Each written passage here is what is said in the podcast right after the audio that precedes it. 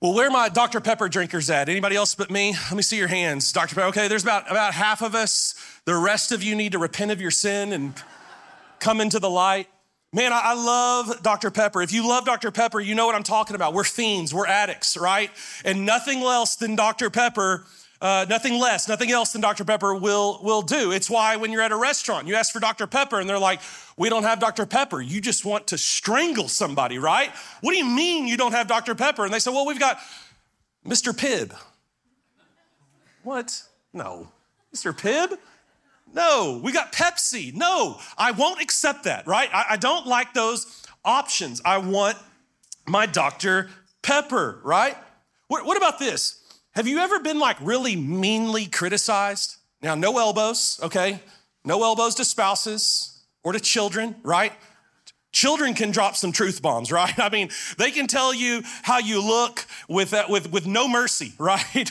And, and it, can, it can just stop you like dead in your tracks. It can hurt, right? That, that little four year old terrorist, right? Just kills you in your soul, right? Right? Because of the truth bomb they drop. When we're, when we're meanly criticized and somebody says, well, the truth hurts. No, you hurt because you're a jerk, right? We, we, don't, we, don't, we won't want to be meanly criticized. But then on the flip side, if we really think about it, we won't want somebody just to be nice to us and lie to our face, right? Like, like surely there's another option. Can't you tell me the truth in a loving way, right? Couldn't you tell me the truth? Well, here's what we'd like in a way that like makes me feel good about myself? Couldn't you tell me the truth like that way? Our culture tries to tell Christians there's only two options. Two options. Affirmation or hate. This is called choice architecture. In business, the point of choice architecture is to nudge you in a direction that makes the business more money. Philosophically speaking, choice architecture is when someone manipulates the way options are presented to force someone to their desired outcome. So we see this in our culture like this Are you pro choice or do you hate women? Oh, well, uh, those are the, like, that's it. Like, there's, not, there's no other option. Like, uh, I'm, I'm pro choice or I, I hate women and I oppose women's rights, or you either affirm homosexuality or you're a hateful bigot man, um, as a Christian, I, I don't really know what to do with that. I don't like either one of those options, right? See, these are false categories. It's choice architecture that are designed to manipulate you into that person's or that culture's desired choice. So, how do we respond? How, how do we approach our culture? But, but, but more importantly, and, and, and, and some of us may not even care as much about how do we approach the culture. Here, here's what's more important. How do we approach family members and friends, coworkers, neighbors that disagree with what the Bible says and say a commitment to God's good design that we've talked about over the last couple of weeks is actually hateful? What, do we do with a culture that tells us that Jesus loved people? He didn't condemn people, and then he told his people not to judge other people. What do we do when our culture pushes back in these ways? We're concluding a series today called Countercultural, where we've been trying, seeking prayerfully to persuade you to consider the beauty of God's good design for gender and sexuality, and not just to consider it, but, but to delight in it because the scripture says God's commands are good. They're for your good, they're for your joy, they're for your freedom. And so not just to consider God's good design, but but recognizing is as the design of God to submit ourselves to God's design, under God's design, and say, God, your design is beautiful. It's not just right, it's not just true, it's beautiful and it's for our good. And so in week one, we talked about gender, and we said countercultural truth number one is that gender is not decided. It's not something you determine, it's something that's assigned, and we can only acknowledge it. So we said gender is not decided, it's acknowledged because of the way that God designed us. In week two, we talked about sexuality, and we said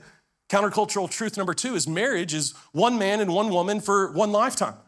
And we said two, two points the Bible always affirms heterosexual sex in marriage, and the Bible never affirms homosexual sex behavior or marriage. Those are our two points last week. And we said God's good design is one man, one woman for, for one lifetime. This week, we're talking about our approach. How do we approach a culture that disagrees with what the Bible says and even says we're hateful for believing in God's good design. Tim Keller, who pastored in Manhattan for 30 years, reached thousands of secular skeptics and unbelievers. He said this not talking about this, not talking about gender and sexuality is no longer an option. If anything, it's counterproductive.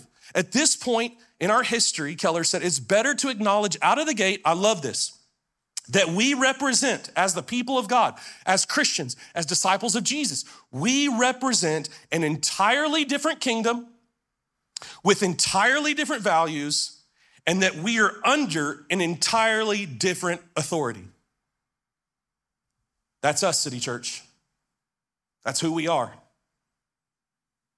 We are, and we represent an entirely different kingdom with entirely different values, and we are under an entirely different authority. Keller said ambiguity on these issues isn't kindness, clarity is. And so in this series, we've sought to bring clarity to these issues about what the Bible says, because the Bible teaches us how to think about sexuality. But the world, this culture, often shapes our desires and feelings in ways that we don't even perceive. The stories that our culture celebrates contain an alternate version and vision of the truth, of goodness, of beauty. And we can't help but be deeply affected by these things. This is the power of story. Stories can make us feel good about bad things and feel bad about the good things especially the stories of those we know and love. And so, while we might find ourselves agreeing in our minds with what the scripture says and believing maybe in our minds that it's good, we might resist the truth of God's good design in our hearts because it might not feel good. It's because the power of story. Stories, especially of those people we know and love, can make us feel good about bad things and bad about the good things. So here's what this means this means authentically following the way of Jesus as found in the scripture will result in living a countercultural life. We've said throughout this series, the Greek word where we get church from is ekklesia. It means to be called out. We are the called out ones. We've been called out of this culture. The, the, the Bible paints an even darker picture. We've been called out of the dominion of darkness and transferred by the power of the gospel through our faith in Jesus into the kingdom of God. Out of the kingdom of darkness, the dominion of darkness, through the power of the gospel into the kingdom of God, the kingdom of the Son. So we no longer live and represent this culture in the same ways that we would have before. We've been called out of the culture, we've been called out of this world. We now rep a new heavenly culture. It's the culture of the kingdom of God. It's why Jesus said we would be in the world, but not of the world. In the world, but not of the world. We'll, we'll be in this world, but we won't think like this world, talk like this world, or believe like this world. And so Paul warned us to not be conformed to the patterns of this world, to the patterns of our culture, but to be transformed by the renewing of our minds. This culture preaches that you should find yourself, embrace yourself, celebrate yourself, that you should do whatever you think is right on your own eyes. The problem with that is the Bible says that to do what's right in your own eyes is idolatry. Christians do not lean on their own understanding or the culture's understanding of anything. No, as Proverbs 3 says, in all of our ways we acknowledge the Lord, and we do that by submitting to the Word of God as our authority. So here's the big idea for this series Christians are called to be countercultural. We've been called out of the culture. We represent a new heavenly culture. We represent a completely different kingdom with completely different kingdom values and under a completely different authority, a king. His name is Jesus. So Christians are called to be countercultural. And if we're going to be counterculture, if we're going to be disciples of Jesus who authentically follow the way of Jesus, we must prioritize our discipleship and the discipleship of our children. Listen to me, if you're not prioritizing the discipleship of your kids, they're being discipled by the culture. I promise you that. Our culture is discipling your kids all day, every day. Whether you realize it or not, it is. All day, every day. And so if you aren't prioritizing discipleship in your home and the discipleship of your kids, if you aren't prioritizing it, the culture's doing it for you. The culture has stepped in on your God given role as a parent to disciple your kids if you aren't prioritizing it in your home.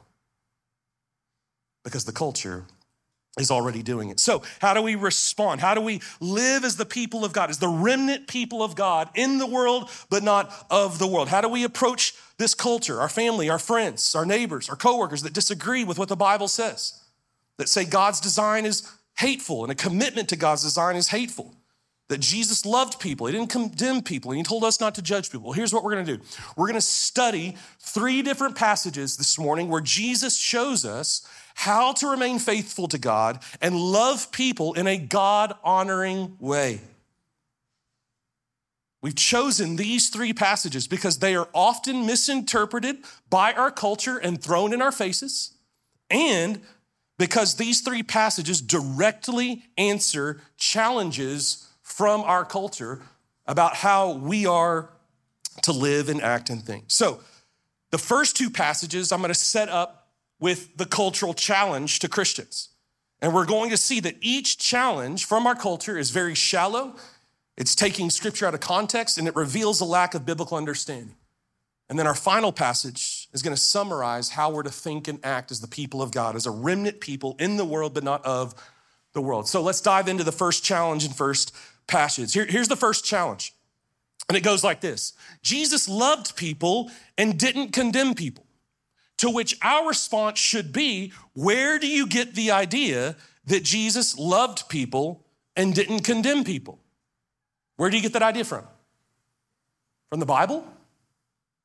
Good, I agree. So, so, so we learn about Jesus and what he's like and what he said in the Bible. I totally agree. So let's turn there. John chapter 8. John chapter 8, starting in verse 1, it says this. So Jesus returned to the Mount of Olives, but early the next morning, he was back again at the temple. A crowd, a crowd soon gathered, and he sat down and taught them. As he was speaking, the teachers of religious law and Pharisees brought a woman who'd been caught in the act of adultery. They put her in front of the crowd. Teacher, they said to Jesus, this woman was caught in the act of adultery. The law of Moses says to stone her. What do you say?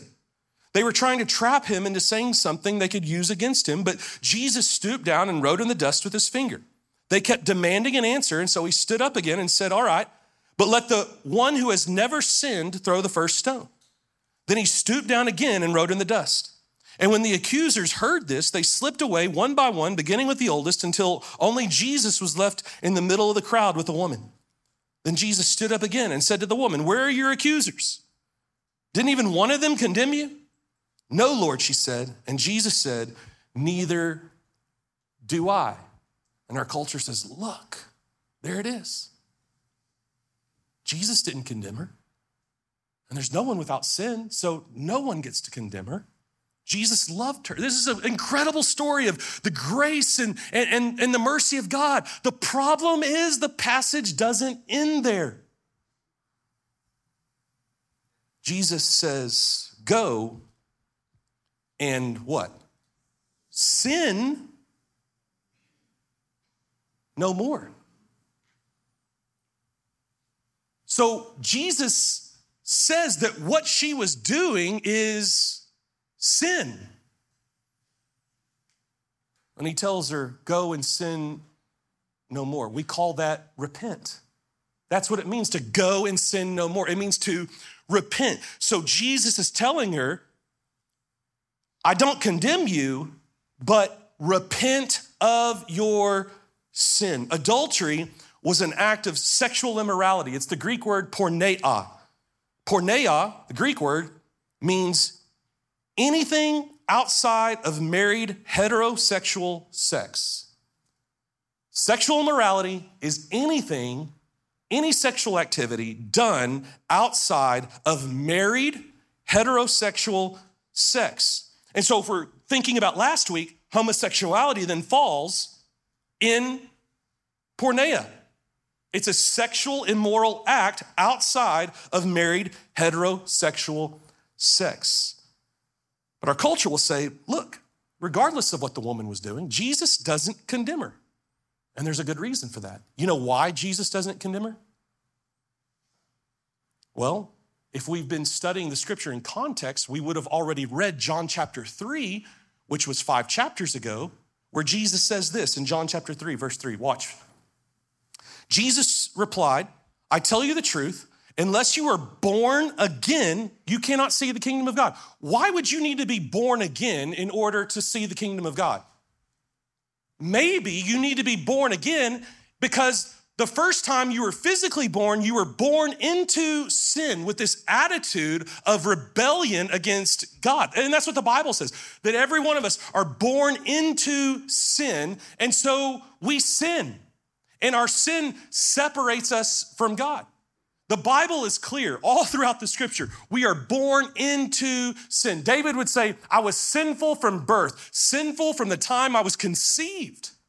Paul would say in Romans 5 and all throughout his letters, we're born into Adam. And so we inherit this sinful nature from Adam and Eve. So Jesus says, if you want to inherit the kingdom of God, you got to be born again because when you were born the first time, you were born into sin. And so we're born again spiritually our sins forgiven, we're made right with God when we give our lives to Jesus. And Jesus says, unless you're born again, you cannot see the kingdom of God. But it doesn't end there. Look what, starting in verse 16, John 3, verse 16. For God so loved the world that he gave his only son, that whoever believes in him should not perish. That's a spiritual death. That's not annihilation, it's a spiritual death. Should not perish, but have eternal life. We all know and love this verse. But you got to keep reading. Verse 17 For God did not send his son into the world to condemn the world. There it is, Clayton. There's John chapter 8 with the woman caught in adultery. Jesus didn't come to condemn the world, but in order that the world might be saved through him. He came to save people, he didn't come to condemn anybody. Keep reading. Verse 18. This is Jesus Whoever believes in him, in the Son, is not condemned. But whoever does not believe is condemned already because he has not believed in the name of the only Son of God. So Jesus has already made it clear that we are all born into sin. It's why we got to be born again in order to enter the kingdom of God. And why do we need to be born again? Because we're born into sin? Because we stand condemned already. You were not always a Christian. Like you, you, you were not always, you weren't always a Christian. No, there was a day where through the power of the Holy Spirit, you recognized and understood you were a sinner that needed to be saved. You gave your life to Jesus. You were born again. And at that moment, your sin was forgiven. You were made right with God. And you can know for sure that when you die, you're going to heaven because of what Jesus did, not because of what you can do for you, but because of what Jesus did for you. But until you give your life to Jesus, until you repent of your sin and give your life to Jesus, Jesus, this is Jesus saying, you stand condemned before God already. And through your unbelief, you remain condemned. So, in Luke 13, verse 3, and in Luke chapter 24, we saw this in our study of the Gospel of Luke. Jesus would say, Unless you repent, you will perish. Luke 13. In Luke chapter 24, unless you repent, there will be no forgiveness of sins. So there is no forgiveness of sins without repentance. Luke 24. There, there is only a perishing, a spiritual death, Luke chapter 13, unless you repent. Why? Because you stand condemned already. Let's go back to John 8. Jesus doesn't condemn her. Why? He came to save her. Why does he need to save her? Because she stands condemned already. He doesn't condemn her. Why? She stands condemned already because of her sin. And so, what does Jesus do? There's no condemnation, but there is an invitation out of condemnation through repentance. Jesus says, Go and sin. What she is doing is sin. Make no mistake. Go and sin no more. Repent, Jesus says. Repent, or you will perish. Repent, or Luke 24, there will be no forgiveness of sins unless you repent. Jesus clearly denounces the way in which this woman is expressing her sexuality. Go and sin no more. He is denouncing the way that she expresses her sexuality. Now, here's what we've got to get clear, and here's what the church needs to understand that Jesus does not denounce her preferences, her desires, or to use a different word that our culture is throwing at us today, he doesn't even denounce her orientation. He denounces her practice. Here's an easy way to remember Jesus doesn't denounce her preferences, but he does denounce her practice. He says, Your practice is sexual immorality, it is sin. So there's no condemnation, but there's an invitation out of condemnation through repentance. And this invitation, here's what we've got to understand. And here's what we pray our culture will understand this invitation out of condemnation through repentance is an invitation to freedom. It's an invitation to joy. It's an, it's an invitation to salvation through Christ and through Christ alone. And if she rejects this invitation out of condemnation through repentance, she, as Jesus has already made clear in John chapter 3, she will stand condemned because she's already condemned before God because of her sin. In Matthew, Mark, and Luke, there's a story about this man that they is called the, the rich young ruler. And the rich young ruler comes up to Jesus and say, hey, Jesus, how can I inherit the kingdom of God? How, you know, basically, how can I go to heaven when I die? How can I know for sure? And Jesus says, keep all the commands. And he's like, I've, I've kept all the commands. I've been a good person. I've, I've kept them since I was little. And Jesus says, Okay, yeah, that, that's true, but there's one thing you lack. He's a very rich man. Go and sell all you have and then come and follow me. And the rich man, the scripture says, goes away very sad. He walks away sad. Because he cannot give up this one thing. He can't repent of this idol that's in his heart. And he walks away sad. And then the disciples say something very important Who then can be saved? Who can be saved? Here's what you got you got to get this. Rich young ruler, what do I do to inherit the kingdom of God? Jesus, you, you, lack one thing. Go sell all you have. Come follow me. There's an idol in your heart. There's something you're not willing to repent of. So, so repent. He walks away sad. In other words, he rejects Jesus' invitation out of condemnation through repentance. He rejects the invitation. He walks away sad. And here's what the disciples recognize this man walked away remaining condemned. Who can be saved then? You see their response. Who can be saved? They recognized that the rich young ruler who walked away sad rejected Jesus' invitation out of condemnation through repentance, and so by doing so remains condemned. Jesus clearly, when we study all of the scripture, when we consider the full counsel of the Word of God, offers invitations out of condemnation through repentance. It's not as shallow as the culture would have us believe. And then there's something else that we got to chat about for just a second. Because when our culture says Jesus loves everybody, he didn't condemn anybody, Jesus never judged anyone.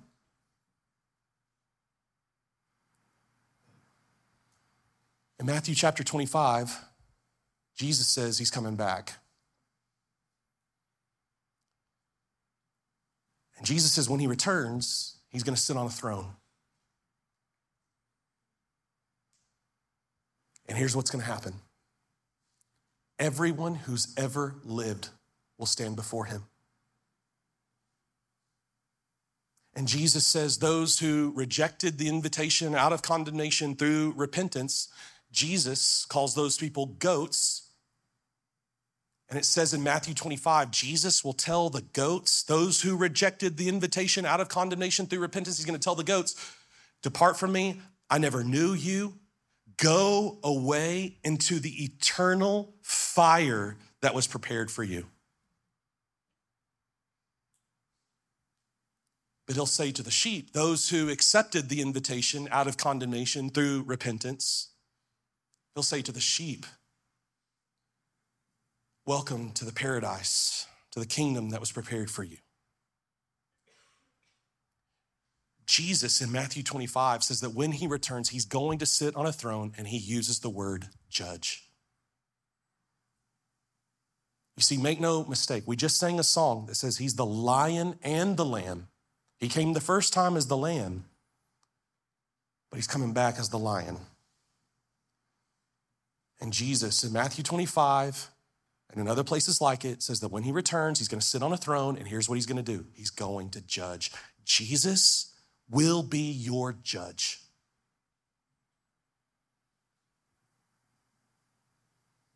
And so we've got to remember that when our culture tries to say Jesus loved everybody, he didn't condemn anybody, like he didn't judge anyone, those are half truths. They're very shallow, taken out of context. But when we study the full counsel of the Word of God, we learn that, yeah, Jesus didn't condemn people because they stood condemned already. There was an invitation out of condemnation, but then Jesus is going to return and he is going to judge. The second passage we're going to look at is Matthew chapter 7. And our culture will say, okay, okay, maybe Jesus can judge, but Jesus said his people aren't supposed to judge anyone, right? To which we respond, where do you get the idea that Jesus said that we aren't supposed to judge anybody? The Bible? Right? That's the only place you could get that from. Cool. Like, I, I, I agree. So, we learn about what Jesus said about judging people in the Bible, right? I totally agree. So let's go there. Matthew chapter 7, starting in verse 1, it says this Do not judge, or you too will be judged. There it is, Jesus. Get them. Get those Christian hypocrites, right? Don't judge people, or you too will be judged. Verse 2 For in the same way you judge others, you will be judged, and with the measure you use, it will be measured to you. Why do you look at the speck of sawdust in your brother's eye and pay no attention to the plank in your own eye? How can you say to your brother, Let me take the speck out of your eye, when all the time there's a plank in your own eye? You hypocrite. Get them, Jesus. Those religious Christian, those hypocrites judging people, right? Get them. See, there it is. I told you. Jesus told his followers to not judge anybody. Well, first of all, the Greek word for judge here is a sharp, unjust criticism. It's to discriminate against somebody, it's to look down on someone, it's to determine someone's fate, which we don't have the power to do. But we get our word critic from this Greek word. And some have the spiritual gift of criticism. This is not a spiritual gift. I'm joking, right? No, no elbows, okay? No elbows. This is not a spiritual gift. This isn't, this isn't a bad thing, okay? And so Jesus says, don't, don't judge, don't, don't criticize people with unjust criticism. Don't, don't look down on everyone else like you're holy and you got it all together and everyone else is like worse off than you, right? That, that Jesus said, don't, don't do that. But we got to keep reading. Look at the end of verse 5. You hypocrite, first Take the plank out of your own eye, and then you will see clearly to remove the. Sp- Wait, where is this going? Wait, what? Jesus, you just said don't don't judge. Can't we? It was supposed to stop there. No, we got to keep reading and we got to study the scripture in context. Jesus, first take the plank out of your own eye, and then you will see clearly to remove the speck from your brother's eye. Wait a second, what? Maybe Jesus isn't telling his people not to just carte blanche, not judge people. Maybe Jesus is actually telling his followers how to make a right judgment. That's exactly what he's doing. When you take the plank out of your own eye first, I can see clearly, and now I can approach my brother or sister in Christ with the right heart, with the right attitude. Because when I take the plank out of my own eye, I can now approach my brother or sister with a spirit of humility, with mercy, and with grace, because I know that God has been gracious and merciful to me. He's been patient with me. And so it changes everything about my attitude and the spirit in which I approach my brother or sister in Christ. So here's what Jesus is really saying don't judge harshly, don't judge superficially, don't judge hypocritically, and don't judge outside the family. What do we mean by that? Let's turn to 1 Corinthians 5. Paul would say this I can hardly believe the report about the sexual immorality going on among you. It's the Greek word porneia. Something that even pagans don't do. I'm told that a man in your church is living in sin with his stepmother. This is incest. You're so proud of yourselves, but you should be mourning and sorrow and shame. And watch this. And you should remove this man from your fellowship. You should remove him from your fellowship. Let's keep going. 1 Corinthians 5, verse 9. When I wrote to you before, I told you not to associate with people who indulge in sexual sin. This is the Greek word porneia. But I wasn't talking about unbelievers who indulge in sexual sin or are greedy or cheat people or worship idols. You'd have to leave this world to avoid people like that. I meant that you are not to associate with anyone who claims to be a believer, a brother or sister in Christ, yet indulges in sexual sin or is greedy or worships idols or is abusive or is a drunkard or cheats people. Don't even eat with such people. What kind of people? People who claim to be believers, brothers or sisters in Christ, and yet live in open, unrepentant sin. Verse 12, it isn't my responsibility to judge outsiders but it certainly is your responsibility to judge those inside the church who are sinning. God will judge those on the outside, but as the scriptures say, you must remove the evil person from among you.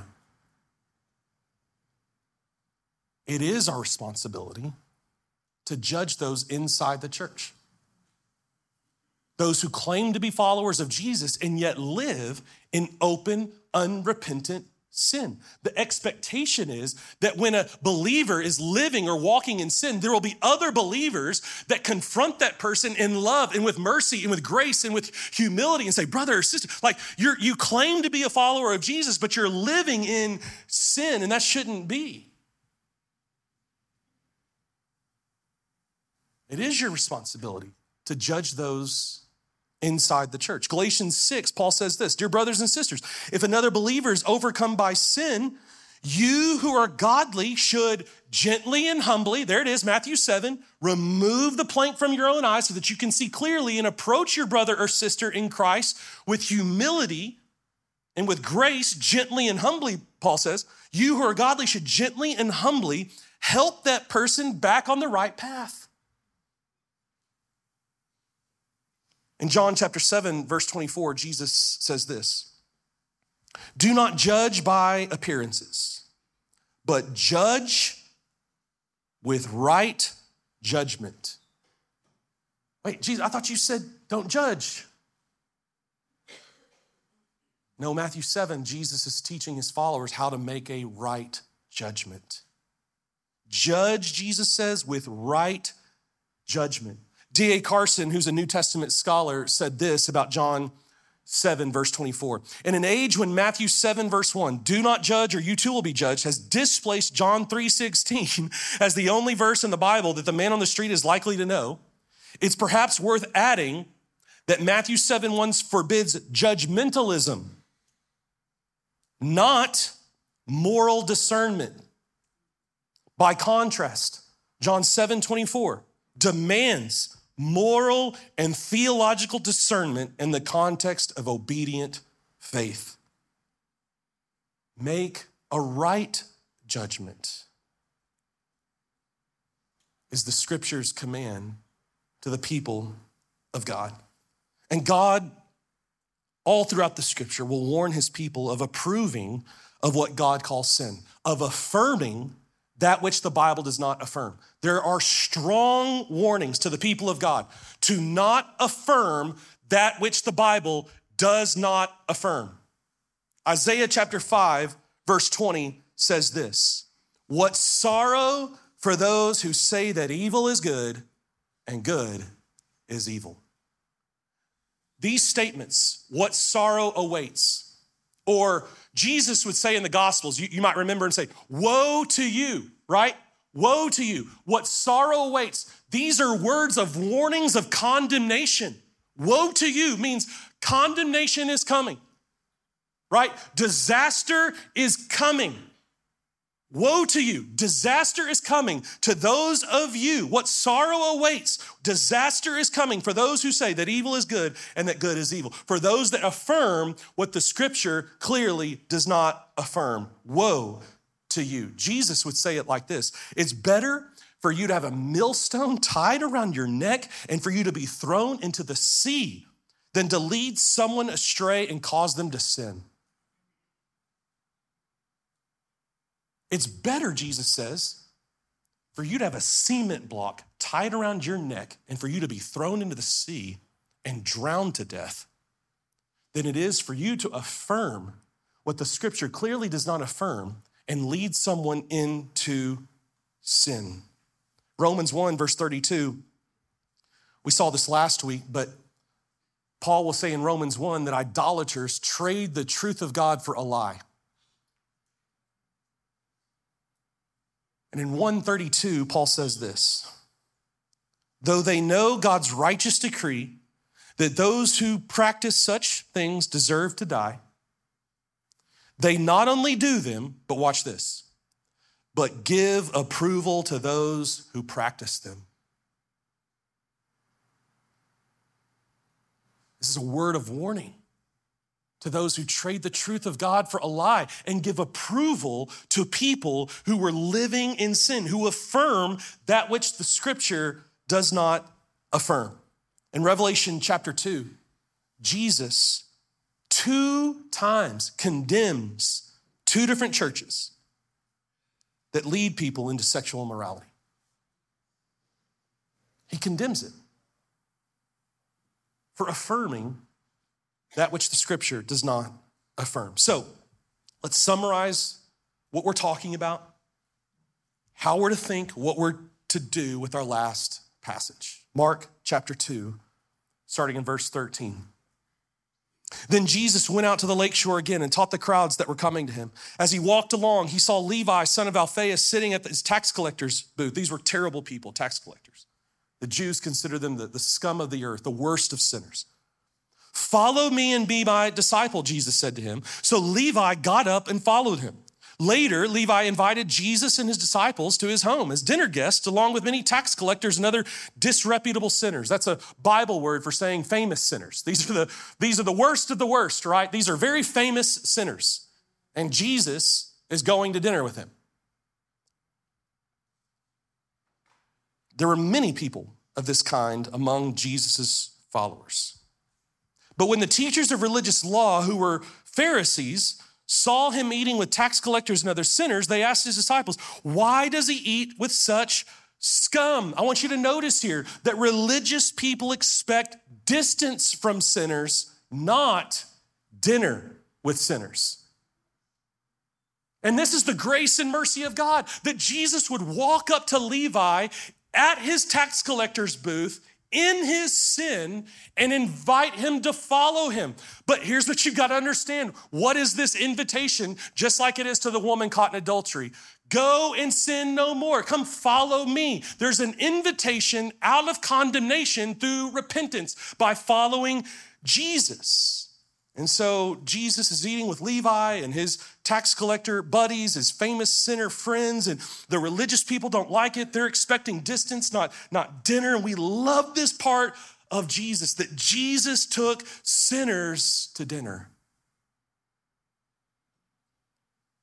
Jesus took sinners to dinner. But it doesn't end there. Verse 17. When Jesus heard this, why, why do you eat with such scum?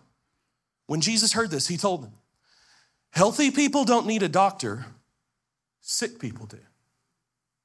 I have come to call not those who think they are righteous, but those who know they are sinners. Now, you've got to catch the tension here. Jesus taking sinners to dinner, hanging out with sinners, partying with sinners at, at Levi's house. The religious types getting all up in arms, and, and, and our culture loves this part of Jesus. Jesus is hanging out with sinners, Jesus is hanging out with people nothing like him. Why are you doing this, Jesus? Why are you eating with such scum? Je- Jesus, why are you doing this? Jesus gives us the answer. What, why? Why take sinners to dinner? Why do this? Why engage in these kinds of relationships with these people who are nothing like you? Jesus answers very clearly. healthy don't need a doctor, but sick people do. I haven't come for those who think they're righteous, I've, I've come for those who know they're sinners. Put yourself in Levi's place, put, put yourself in his friend's place. What did they just hear Jesus say? Whoa, wait a second, Jesus. Why are you here with us again? Because sick people need a doctor? And because sinners need a Savior? Jesus, are you saying that I'm a sick sinner? Do you feel the tension here? Why are you eating? What, Jesus, why are you taking sinners to dinner? Sick people need a doctor, sinners need a savior. Hold up. Uh, you're saying I'm a sick sinner, and that's why you're here eating with me. That I need a doctor and that I need a savior? Jesus, are you saying that I'm a sick sinner? And some of you are here today and you're like, Pastor, wait a second. Are, are, you, are you trying to say that I'm a sick sinner? No, I'm not saying that. Jesus is.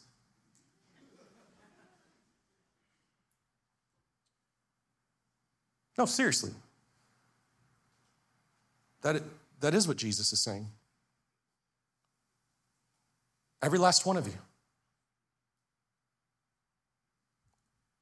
That, that I'm a sick, sick sinner. And so are you.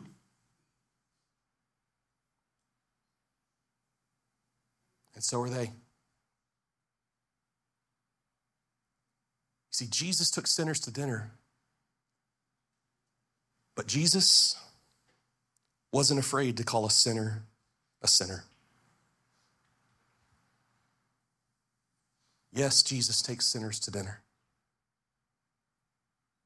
But Jesus wasn't afraid to call a sinner a sinner. Jesus said, I came for those who know they're sick and need a doctor, for those who are sinners and know they need a Savior.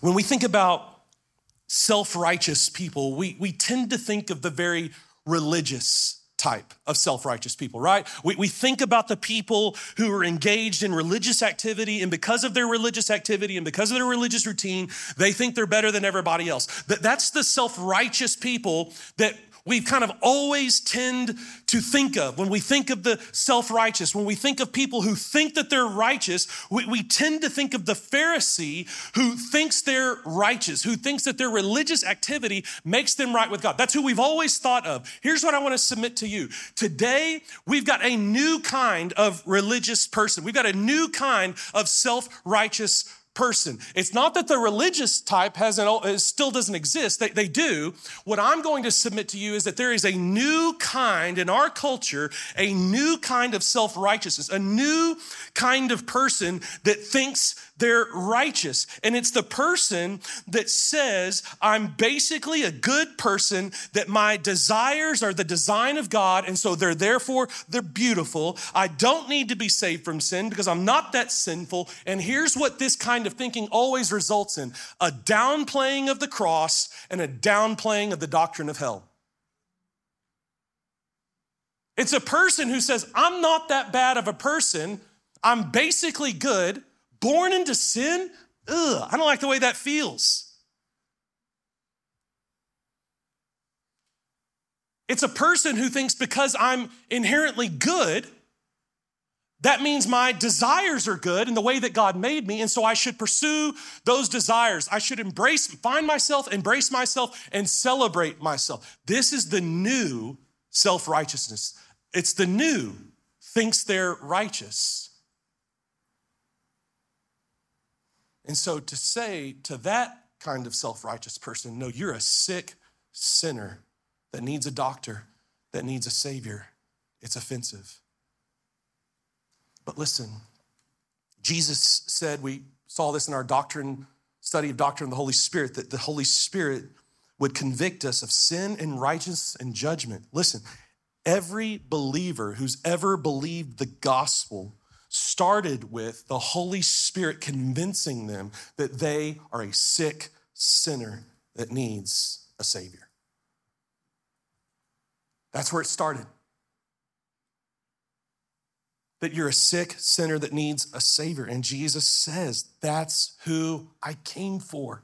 The person who says, who knows they're a sick sinner that needs a Savior. Jesus, that's who I came for. So, so when our culture tries to throw these choices in our face, choice architecture. Listen, it's this or this.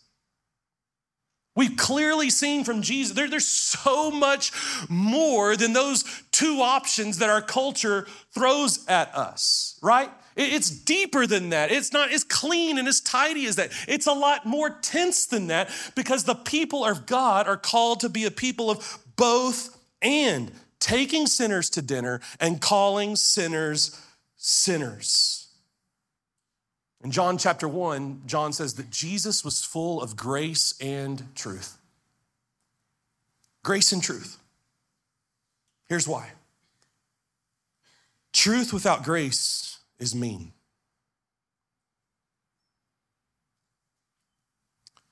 Grace without truth is meaningless. It's not going to get you anywhere.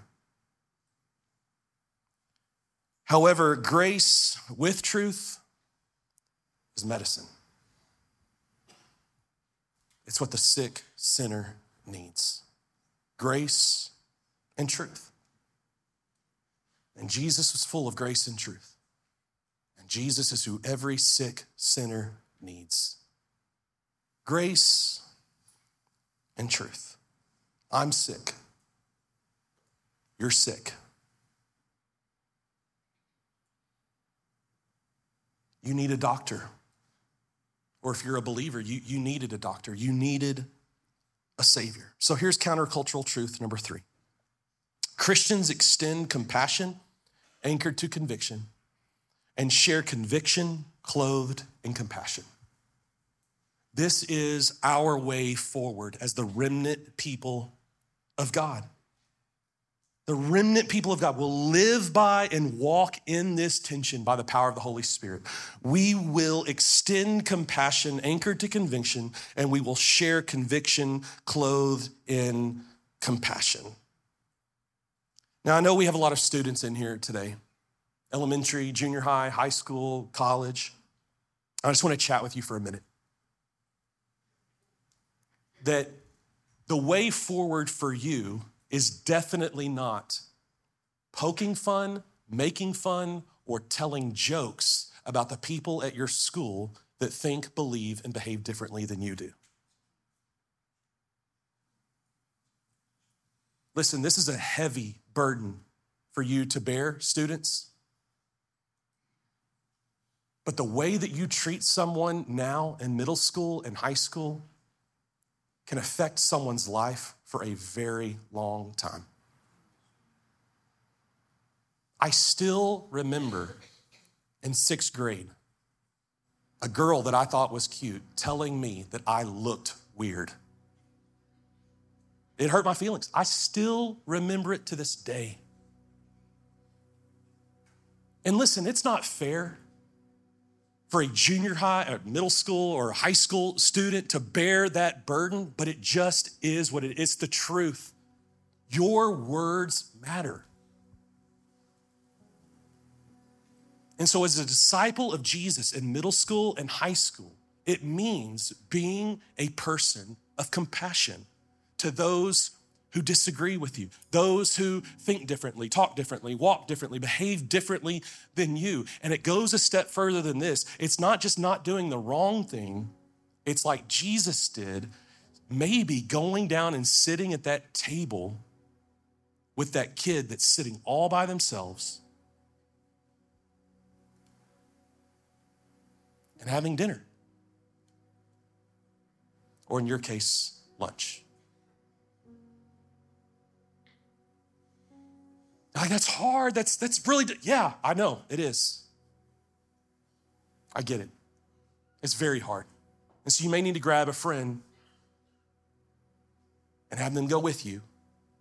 And instead of going to your table and telling jokes about that kid who's struggling with their gender, who's struggling with their sexuality, and probably wishes that they weren't, and extending compassion. Parents, I want to chat with you for a second. I know many of you face the dilemma of your children identifying or struggling with their identity. Maybe having kids that are already identifying as LGBTQ. plus. And this message really hasn't been geared like practical tips for parents with, with children who are struggling with these issues. This has been more about the church and our culture and the way forward for the church. But at the same time, the dilemma that you face of feeling like I'm either gonna love my child or I'm gonna love my God is choice architecture that's been put on you from our culture. That there's no other way for, there's no other option, and the scripture says there is. It doesn't mean it's an easy option. And it's not A plus B is gonna get you C. It's not that simple, and you know that. But this is the way forward. Extend compassion that's anchored to conviction. Otherwise, that grace is meaningless. And you share conviction clothed in compassion. Otherwise, that truth is just mean. The same principle applies to you. Now, here's what this doesn't mean it doesn't mean your child as most parents know and realize, is going to be like, oh, okay, compassion and conviction. Awesome. We're good. That's not how it's going to go. And yet, it remains the way forward for you as a believing parent who wants to remain faithful to your God, faithful to the word, but love your children all at the same time. Listen, Jesus said, He promised us. We saw this in our study of the Gospel of Luke that he would divide families. It's a painful, painful truth. And so, the way forward for the parent isn't a given. It's not A plus B is going to give you C. And yet, the way forward remains the same. compassion and conviction, grace and truth. As much as we are called to love people, to love our neighbor as ourselves, to love our family, our friends, our coworkers, our neighbors, we are called to love God more. It's the first commandment. Jesus said, Love the Lord your God with all of your heart, soul, mind, and strength. Listen, you must believe. If you're going to remain faithful to God, if, if you're going to be a part of the remnant people of God that remain faithful to Him and to His ways, regardless of the direction the culture is headed, if you are going to remain faithful, you must believe I've got to love God more than I love anything or anyone else. Otherwise, I can't love my neighbor as myself in a God honoring way. I can't love my family. I can't love my kids in a God honoring way if I don't love God more.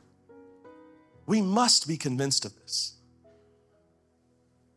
And this is our desire is to faithfully interpret the Word of God, submit ourselves to the Word of God, and to love our neighbors, our family, friends, and coworkers by sharing the truth and love.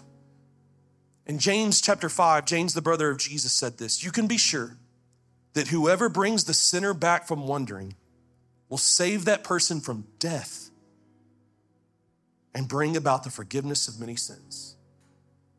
Listen, that's the dream. That's why we're talking about what we're talking about. It's to bring sinners back from wandering,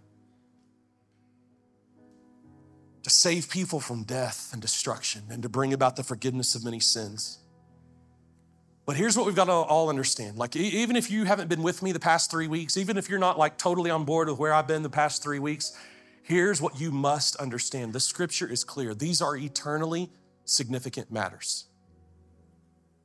We saw last week Paul saying those who practice, who live in these sins that we've been talking about, will not inherit the kingdom of God. They won't. James says here that when we bring a sinner back from wandering, we save that person from death. These are eternally significant matters. You cannot take these things lightly. You cannot just take someone's word for it on social media. You've got to lean in and study. Like if you disagree, if you haven't been on board with me, you need to lean in and study all the more from this day forward and make sure you're getting this right because these are eternally significant matters. Your life is on the line. Your kids' lives are on the line.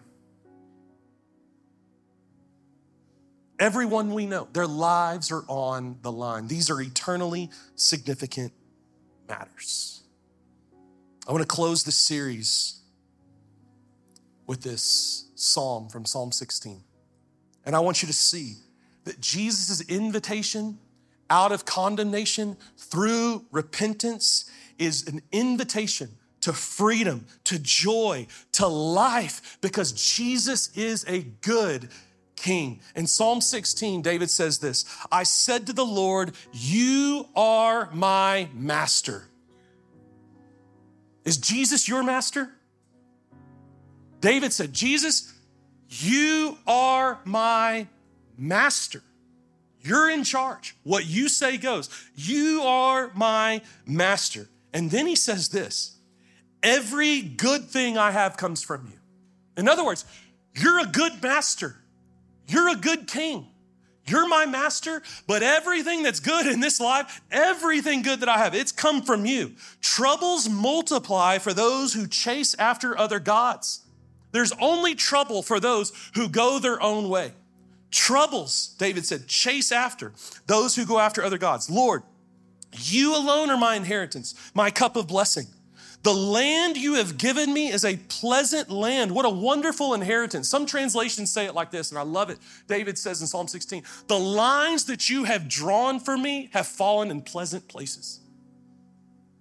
The boundary lines that you have drawn for me, David says, they've fallen in pleasant places. In other words, David's saying, Your boundary lines are good, and they're good for me. Verse 9 in Psalm 16. No wonder my heart is glad and I rejoice.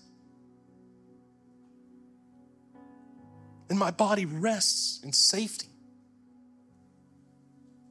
You will show me the way of life. You're my master. You're good. Everything I have comes from you. The boundary lines that you've drawn, the, the way of life, David says, You've shown me the way of life, granting me the joy of your presence and the pleasures of living with you forever. David says, God, your commands, your boundaries, they are good. They're a blessing. They bring joy. They bring life. They bring prosperity. They are pleasurable.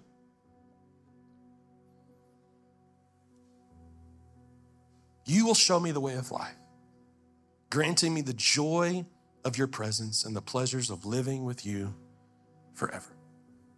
God's design is good, it's beautiful, and it's for your good. Would you pray with me?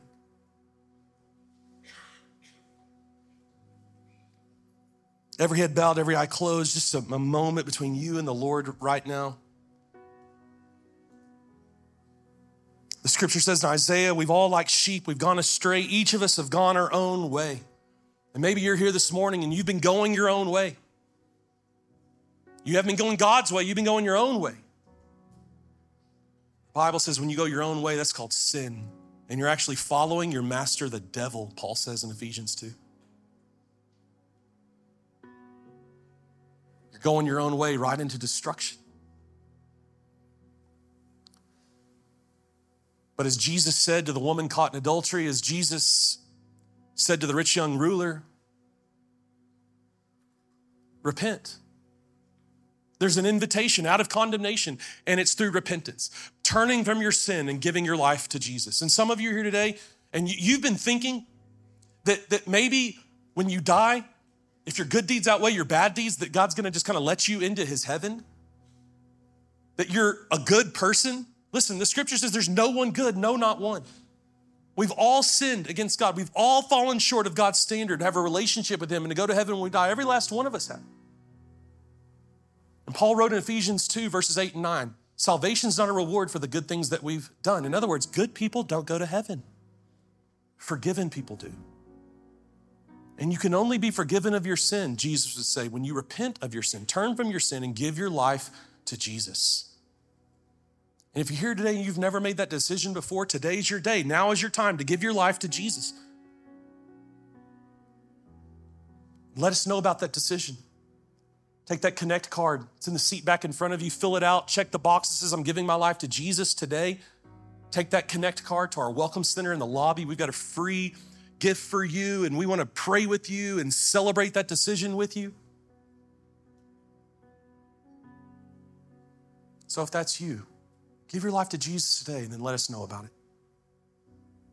God, we pray that today, as we finish this series, that you, by your Spirit, would convince us that your commands are for our good, that your design is good and beautiful, that you're a good king, and that everything good comes from you. God, give us trust in your word and in your ways, and that the boundary lines that you have drawn are pleasant God, show us the way of life, granting us the, the joy of your presence and the pleasures of living with you forever. And God, make us a church that loves our God with all of our heart, soul, mind, and strength, and loves our neighbor as ourself. A church of grace and truth, a church of compassion and conviction. God, that we might be that city on a hill that Jesus said his disciples would be. We pray this in Jesus' name. Amen. Would you stand as our team leads us in worship?